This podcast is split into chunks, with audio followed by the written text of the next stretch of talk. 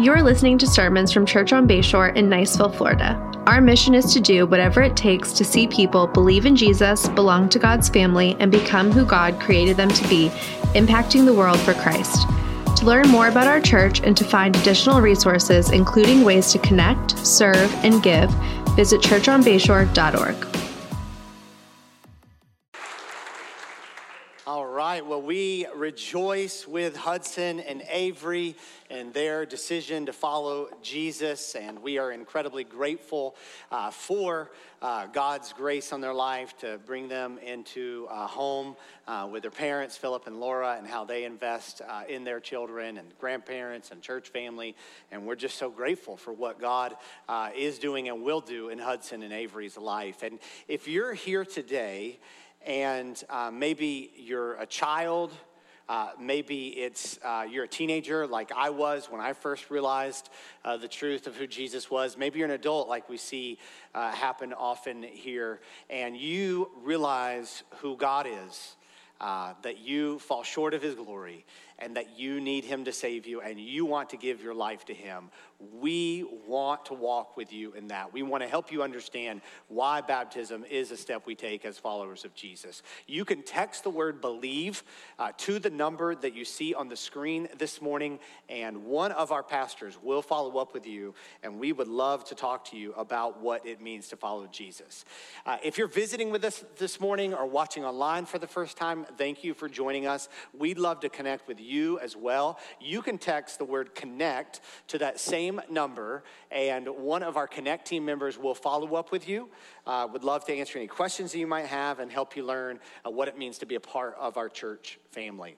Before we get started this morning in Ephesians chapter 5, I want to reiterate two things that were mentioned in the welcome. One is that Serve Day is next week, and so we are looking forward to a great day of serving our community together. And so I would encourage you, if you have not already, to sign up to register for Serve Day and the various ways that we are serving next Saturday. Also, uh, Kay mentioned in the welcome that next week, as we find ourselves in Ephesians chapter 5, verse 3 through 14, uh, the text that we are dealing with deals with some mature topics. We're so incredibly grateful that some of you make the decision to have your elementary age kids uh, with you in service, and uh, you're welcome to, but we just want to make sure you're aware uh, of what we'll be talking about. You can go ahead and read ahead and see those things, and that way you can make an informed decision as to whether or not you uh, place them in children's ministry next week or have them here in the gathering. If you have a middle schooler or above with you, they need to be in here because they're already hearing these things if you're not talking about them already. All right, well, we have been in the book of Ephesians since April 16th, and while I think we are going uh, at a slow pace, uh, when you are on a journey, there are some places you need to almost stop and zoom in and take in where you are. And I think our arrival in Ephesians chapter 5, verse 1 and 2 is such an instance. Since becoming a supervisor for the mortgage company I worked for at age 19, visionary leadership has been something that others have always tried to help me with, and something that I have been interested in and that I have studied. I've heard various forms of this idea that without vision, people perish. Without there being a clear uh, vision and direction, people will kind of do their own thing or perhaps even be hurt uh, or an organization will be hurt for the lack of vision. But vision isn't just about leading a church or leading a team or leading an organization. It is essential to have personal vision. Helen Keller, who was both blind and deaf, said the only thing worse than being blind is having no vision. Now, I'm not going to comment on where Helen Keller went politically, at least not here, but given her circumstances and what she was able to do, her statement is inspiring and challenging to those of us who want to see things happen or change in our lives. One of the first things that you learn if you become a student of leadership is that you need to have a mission statement, a concise statement that summarizes what you want to do and what you want others to do, and therefore guides your decisions and your directions. And I think Ephesians chapter 5, verse 1 and 2 is such a statement. And that's why I believe we should stop and reflect on it today. Here is what the Word of God says in Ephesians chapter 5, verse 1 and 2. Therefore, be imitators of God as beloved children, and walk in love as Christ loved us and gave himself up for us, a fragrant offering and sacrifice to God. I want to walk through what Paul is saying here.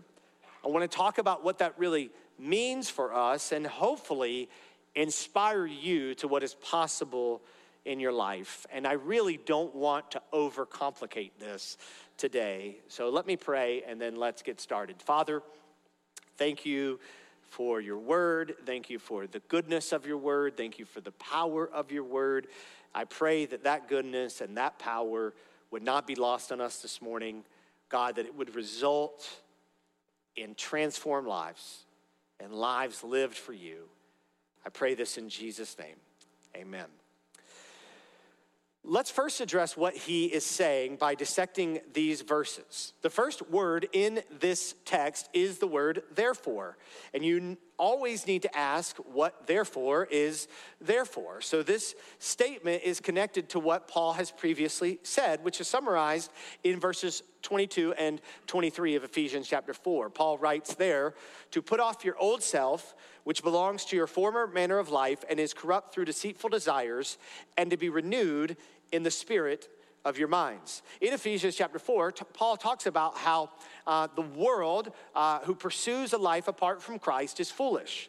And that foolishness leads to darkness, and then that life of darkness ultimately leads to a hardness of heart or a callousness. And he says that's not what you as believers have learned in Christ. You have learned to remove sin from your life, to be renewed by the Holy Spirit, and to walk in righteousness. And he gives examples of that, of moving from lying to truth, and anger to peace, and talking to giving, and gossip to grace, and from bitterness uh, to forgiveness. You have been transformed, he says. Therefore, be. And the Greek word is not actually captured in our English language. Cause to be would probably be a better and most literal translation of what Paul is writing here. So it's probably translated better become. Therefore, become. Become what? Imitators of God. And the word imitator is translated in such a way in almost all modern word for word translations. That word imitator could be used negatively in our language for a counterfeit or an impersonator, but here it suggests the imitation of a good role model.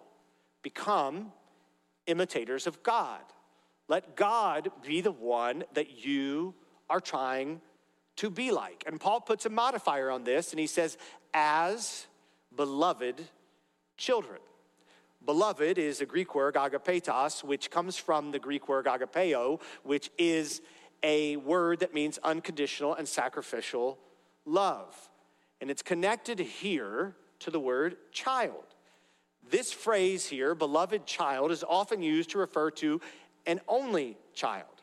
And this use expresses God's ability to love each one of us as if we are his only child and our call to walk imitating him like a beloved child without other influences. You see, we are wired to imitate. When we are young, we imitate athletes and actors and musicians. When I was a child, I wanted to be Batman. And I had a Batman costume. And I remember sneaking out of my house one night to try and fight crime uh, because I wanted to be just like Batman. And we are wired to imitate. And a child with a good mother and father will imitate their father and mother. And as we get older, we still see examples of us imitating people. The call here on the life of a believer is to imitate God as a beloved child. Our earthly father fails in their example but our Heavenly Father is perfect in His example. And that is the call on our life be like Him. And Paul specifies the implications of imitating God as beloved children, and he says, walk in love. In verse 2. Now, this is the third call to walk in Ephesians. In chapter 4, verse 1, Paul said to walk worthy of your calling. In chapter 4, verse 17, he said to walk in holiness. And now he says to walk in love. To walk means to live, it means the pattern and direction of your life, it means how you are you. And he says, walk in love. Again, that Greek word for unconditional sacrificial love. And it's not the word that is important here, it's the example. And the example is found in verse 2 when he says, As Christ loved us and gave himself up for us, as or according to. Walk according to Christ's love for us and sacrifice for us. Imitating God means walking in love as Christ loved us and gave himself uh, for us or on behalf of his us sorry.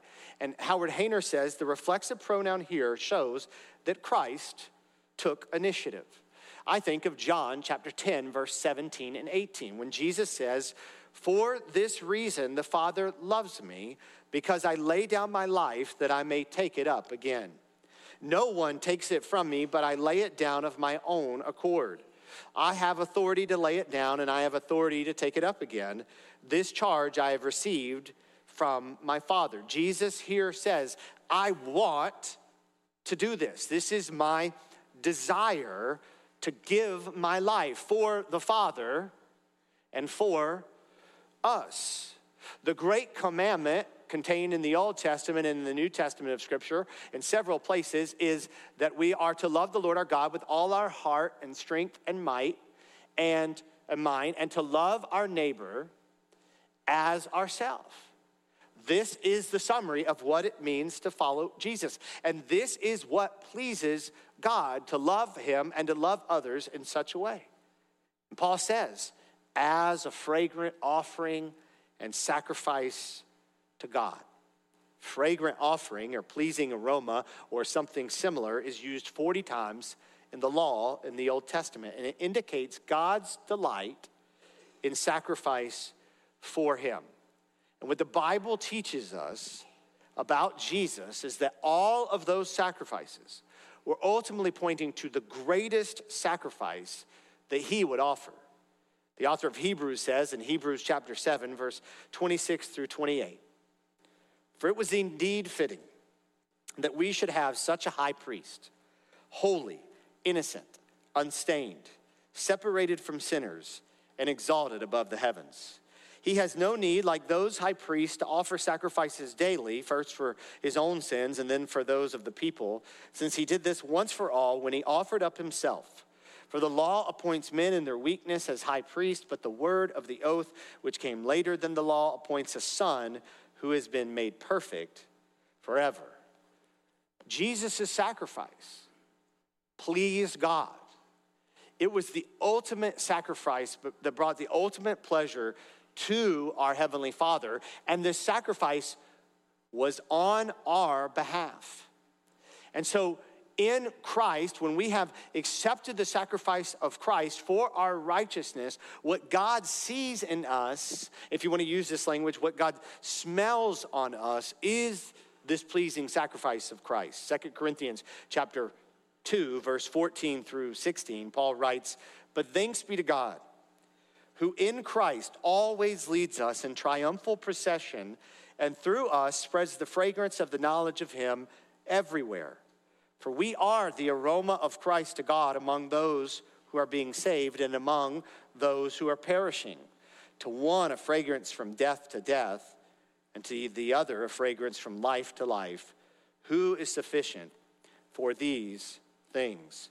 What this text tells us is that we, as followers of Jesus, are the aroma of Christ. And that's pleasing to God, and it brings life to those who are found in Christ, and it reminds those who are not in Christ of death. And so, as followers of Jesus, we are called to be imitators of God as beloved children, walking in love, just as Christ gave himself for uh, loved us and gave himself for us. And this is a pleasing aroma to God, and it sends the message of Christ to others.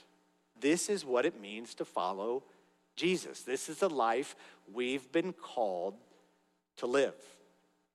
So, what does that mean for us? Like, if we're leaving here understanding this is the life, this is the vision, this is the mission that we've been called to, then what does that mean for us? Well, I, I, I want to give you four things that this means for us.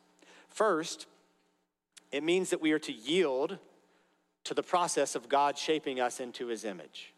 Yield to the process of God shaping you into his image. In Ephesians chapter 5, verse 1, it says, Therefore, be imitators of God or become imitators of God. So, become is a part of a process. And we are called to become who God has created us to be. As beloved children, it says.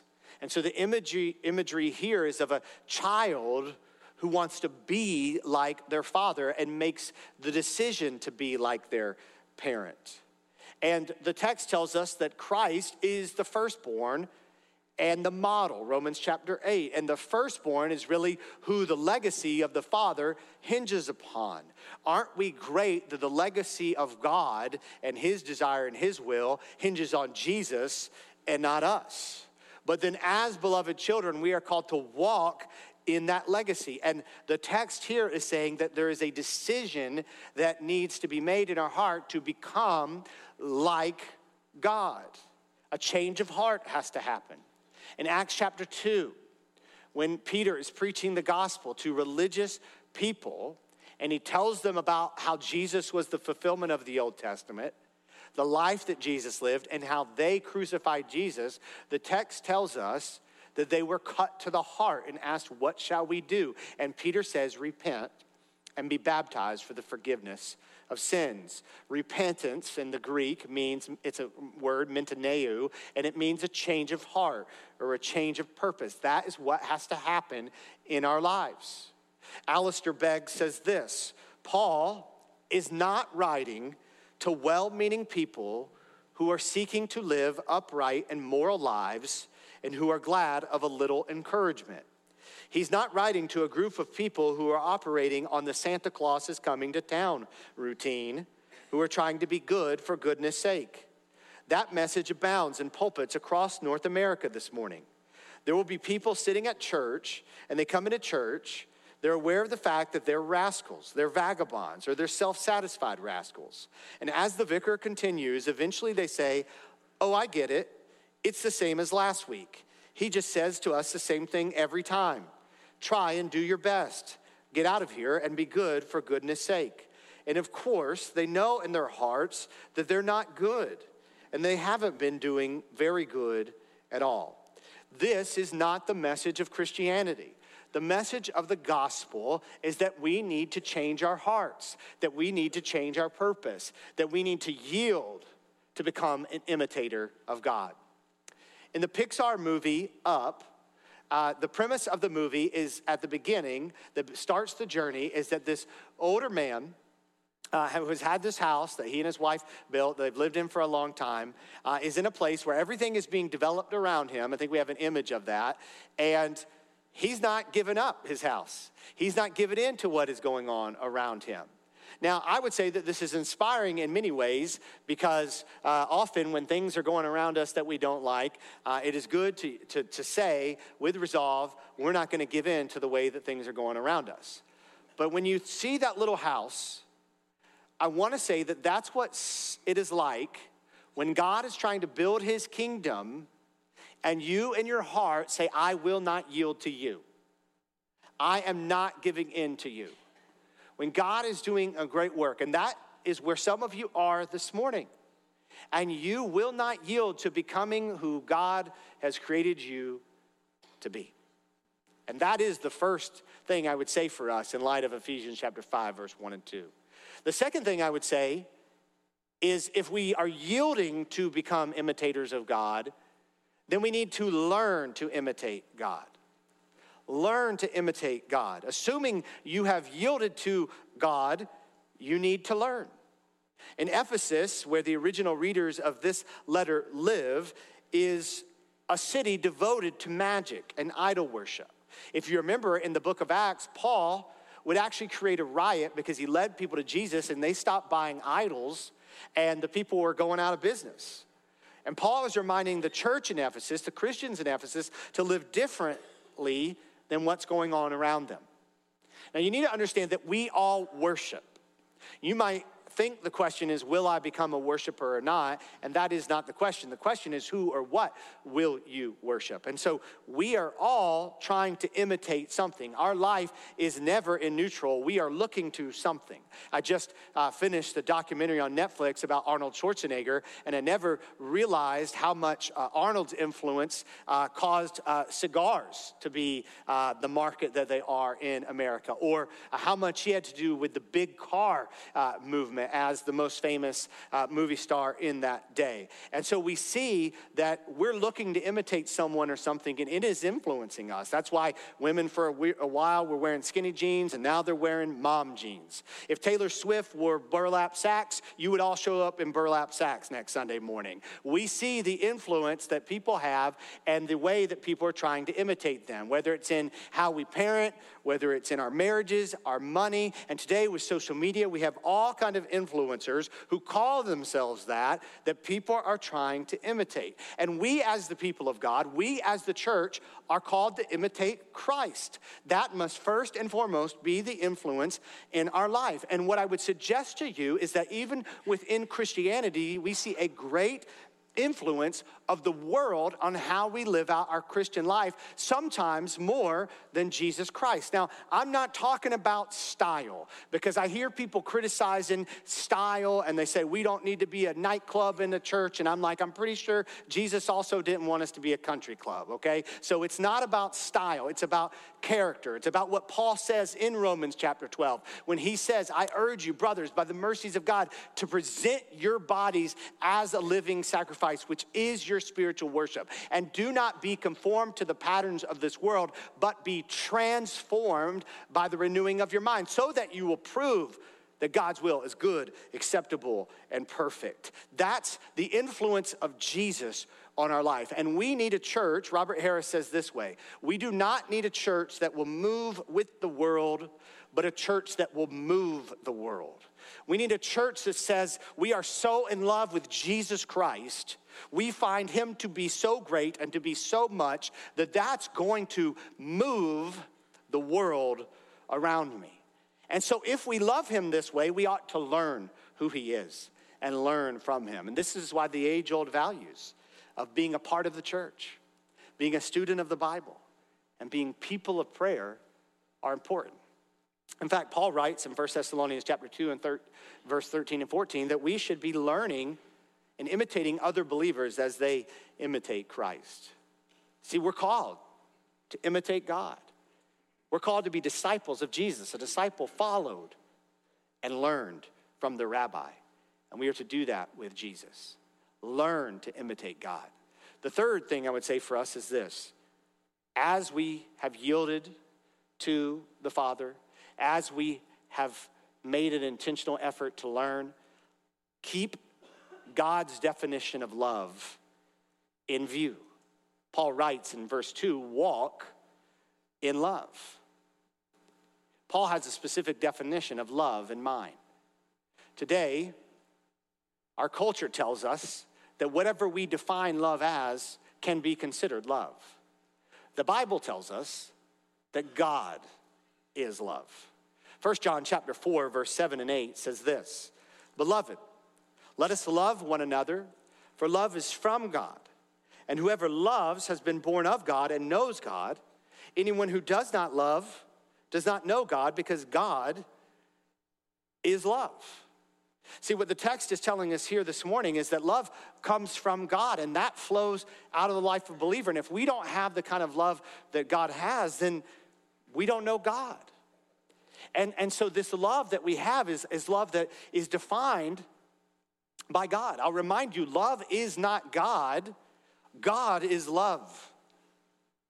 And so our definition of love falls short of what love really is if it is not hinged on who God is and his character. God, John goes on to explain in 1 John what love really is. Verse 9 In this, the love of God was made manifest among us, that God sent his only Son into the world so that we might live through him. And this is love, not that we have loved God, but that he loved us and sent his Son to be the propitiation for our sins. John says, Love is very insufficient if it is based on our ability to love, even our ability to love God. But love is this that a holy God would sacrifice for you, would sacrifice for us. God so loved the world that he gave his one and only Son, and whoever believes in him will not perish, but shall have eternal life. And Verse 11 and 12 in 1 John say, chapter 4, Beloved, if God so loved us, we also ought to love one another. No one has ever seen God. If we love one another, God abides in us and his love is perfected in us. John will go on to say in verse 18 that we love because he first loved us. God defines love. And if we're seeking to imitate God, then we're walking in love as He defines it. And we're not letting love, and whatever we might say that be, define who He is. And amongst Christians, when I say things like this, we're very easy to point at the flaws of the world and say, yeah, they, they define love how they want to define it, but that's not what it is. But then in the church, we won't be hospitable people or welcoming people or seek out strangers.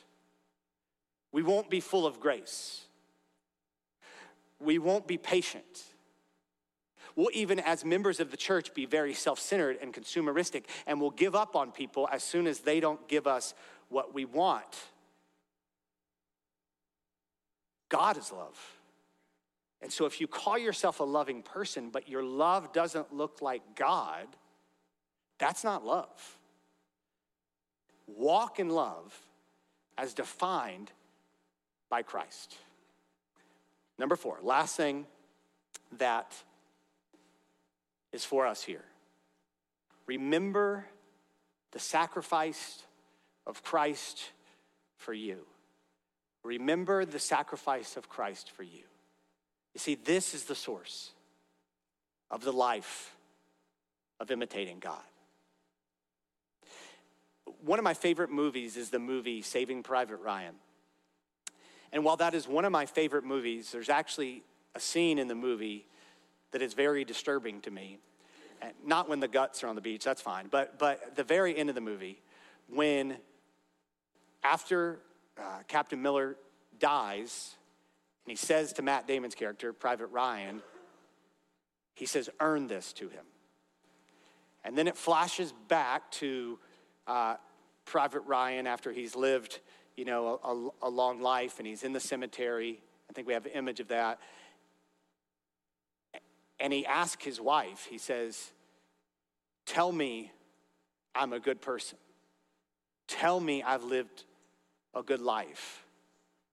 And here is this man with this uncertainty that he's lived with as to whether or not he's earned the sacrifice that these men made for him. And I think some people view Christianity in the same way. And that we're thinking, when we think of Christ's death for us, that he said, earn this to us. And we're unsettled with whether or not we've lived a good life, whether we've been a good man. But that's not the gospel. The gospel is that you didn't earn it and that you can't earn it. I love that Hudson articulated, I'll keep sinning.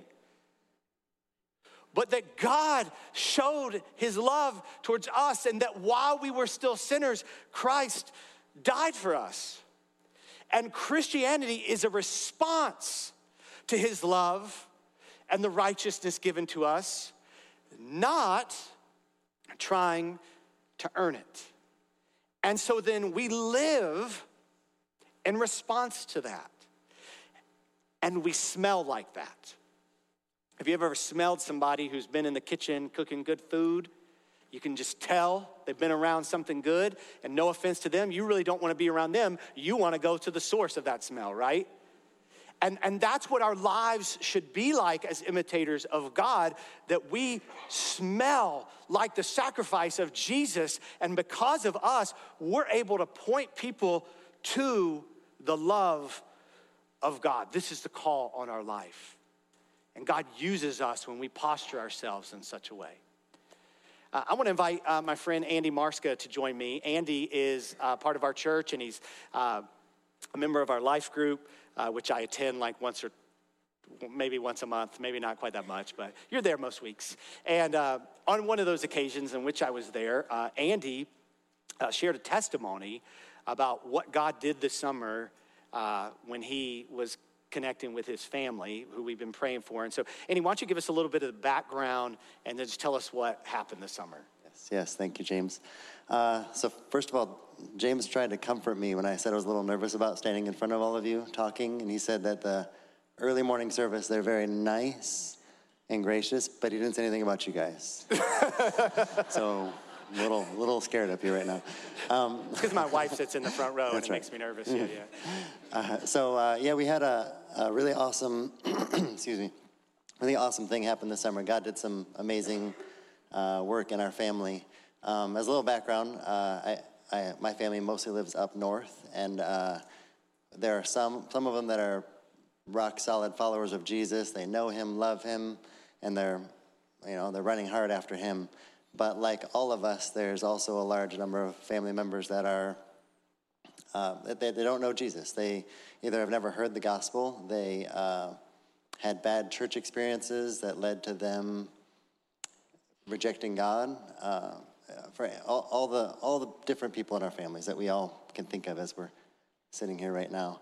Um, and so we would always go and do visits. We'd go go see them, and I always had a burden on my heart to share the gospel with them, share the good news. Um, but time after time, visit after visit, we would go and we'd come back. I'd go with like good intentions. I'm, I'm going to do this this time. I'm going to try. And come back and nothing happened. Uh, and uh, I never understood why. Um, and I don't know, looking back, it's, it's a, a, la- lack of faith on my part, lack of confidence, lack of boldness, but ultimately a lack of reliance on God to do the work, um, lack of prayer. Um, and so this time it was going to be different. Uh, and so we, a couple weeks before, we're getting ready for this, tr- this trip, a family reunion, and uh, going up to Michigan near Lake Huron. Um, we just started praying. Uh, we got our, our small group, our life group began praying. Our Tuesday morning men's coffee group was praying.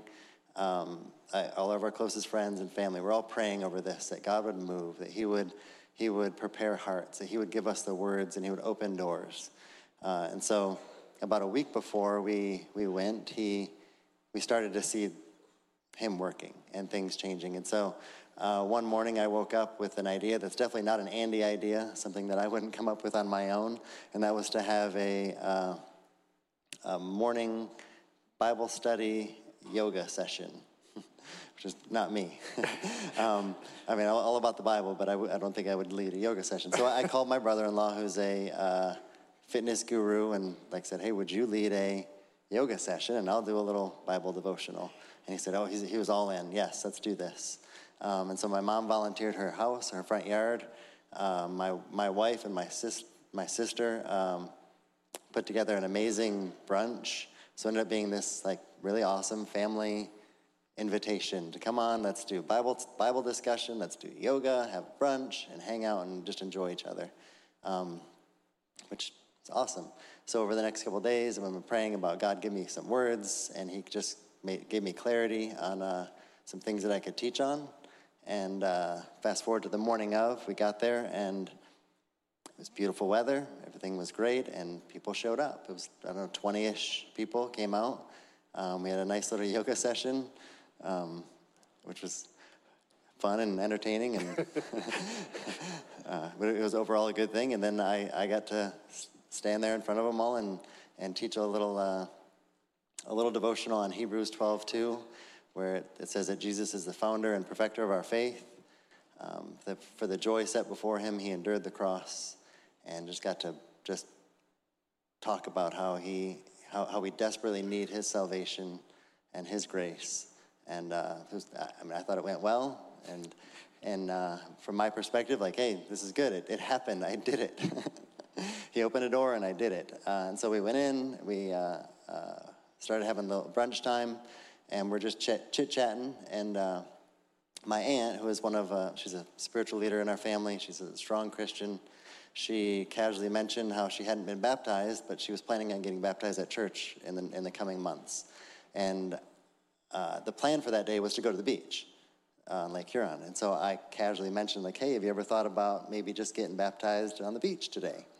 That'd be kind of cool. And she was like, never thought of it. Yeah, let's do it. I'm in. Uh, and so I'm sitting there thinking, like, wow, this is so cool. God is doing this. He's doing a thing. And uh, it switched from like, hey, we've got this uh, devotional time, uh, time of talking about Jesus. They got to hear the gospel, and now it's going to extend into an afternoon on the beach. We're going to have a baptism. I'm going to get to talk about it some more. More and more discussions are going to happen. This is so cool. And then he just blew things up and took it to a whole nother level. So we're just chit chatting, and uh, my aunt looks over at my my cousin, her grandson, and uh, says, "Hey, do you want to get baptized with me?" He's like, "I don't know." I said, have you ever accepted Jesus as your Savior? Not exactly. Do you want to? Yeah. and so he right, th- right then and there, we, we prayed with him and, and talked with him, and he accepted Jesus as a Savior. Um, so I'm losing it inside, thinking this like way more than I could have asked for. He's, he's, doing, he's just doing it. Uh, we, we prayed and we called out to him. We begged for him to move, and he's moving. Um, and so throughout the rest of that day, we uh, had time to, to talk, and he, he uh, opened up doors all day long. Good discussion. Um, I, I, got to talk to uh, my cousin about what is baptism, what does it mean, what, it, what are some challenges you're going to be up against as he's a 19 year old, like a new Christian. Um, what, what does all of this really mean? And making sure he fully understood it and he's on board. And he decided he wanted to get baptized also. And so and we had two baptisms lined up. Um, and so continued talking throughout the day. By the time we got to the baptism time, four other people decided they wanted to join and get baptized that day. It was just mind blowing. Um, and uh, so what that meant is that we got to go on, we got on the beach, and we have a video going to show up in a minute. You'll see me. I, I got to explain what uh, what is baptism, what does it mean, and this time with more people. So we had the, the brunch cr- brunch crowd, and then we had even more family members uh, came out, and yeah, there we are. And I, I got a chance to explain the gospel again. What is baptism? Why we do it? What does it mean? And then uh, my cousin got, you'll see in a second, he got to baptize his mom, his sister, his son, his daughter, and his niece and his nephew. and uh, it was a beautiful, awesome thing. And there's our family up on the beach just celebrating and enjoying it. And uh, that night, I kind of got back to, to our room and laying in bed reflecting on the whole day and all the doors that he had opened.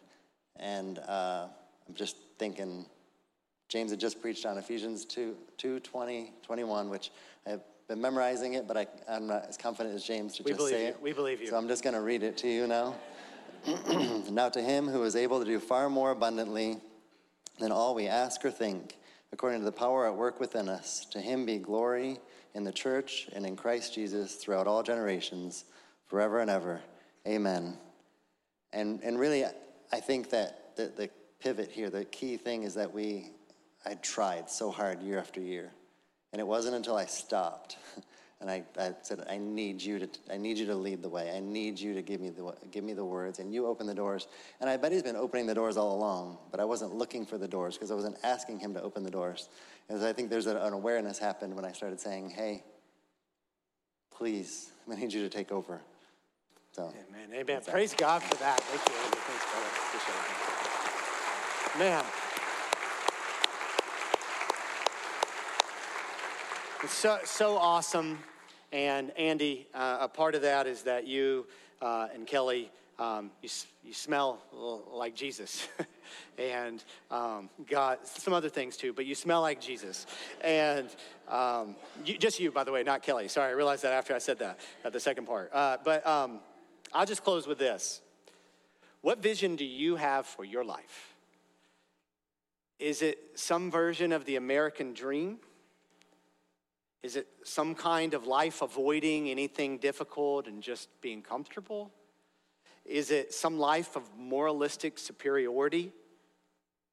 Because the God who has created you and has designed you has a vision for your life.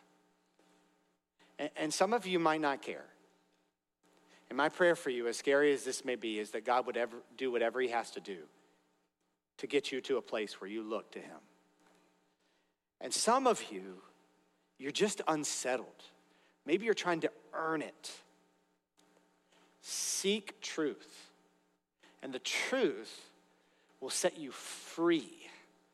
And the truth is Jesus. This is the life we're called to live time with Jesus, becoming like Jesus. Father, forgive us where we complicate what you make so straightforward. As I referenced at the beginning, where there is no vision, people will perish. But Proverbs 29 18, where that comes from, actually says this where there is no prophetic vision, the people cast off restraint, but blessed is he who keeps the law. Maybe your translation says where there is no oracle from God. Because what the proverb writer is saying is where people are not hearing from God and his word, they fail, they perish. In God's word is the vision for your life. It's true that some of the specifics of your life are not in here, but as Howard Hendricks says, if you will trust God for the 95% that He has given you clarity on, He'll take care of the other 5%. If you will be the person that God has called you to be, God will work with you and through you in those specifics.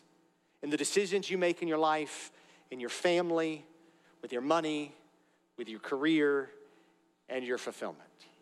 As the psalmist says, blessed is the man who walks not in the counsel of the ungodly, nor sits in the path, stands in the path of sinners, or sits in the seat of the scorners, but his delight is in the law of the Lord, and in his law he meditates day and night. He will be like a tree planted by the rivers of water, which brings forth fruit in its season, whose leaf does not wither, and whatever he does shall prosper. This is the word of God. Be an imitator of God as a beloved child, walking in love as Christ loved us and gave himself for up, for us, up for us.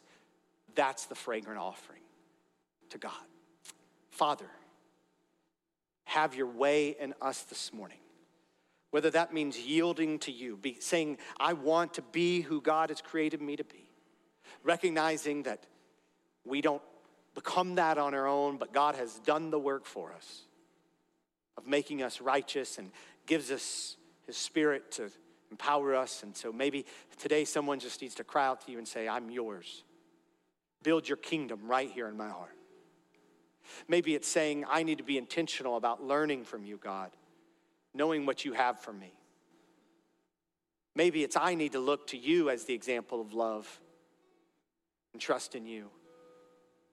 God, I pray that as I say this for myself, we would all sincerely mean this.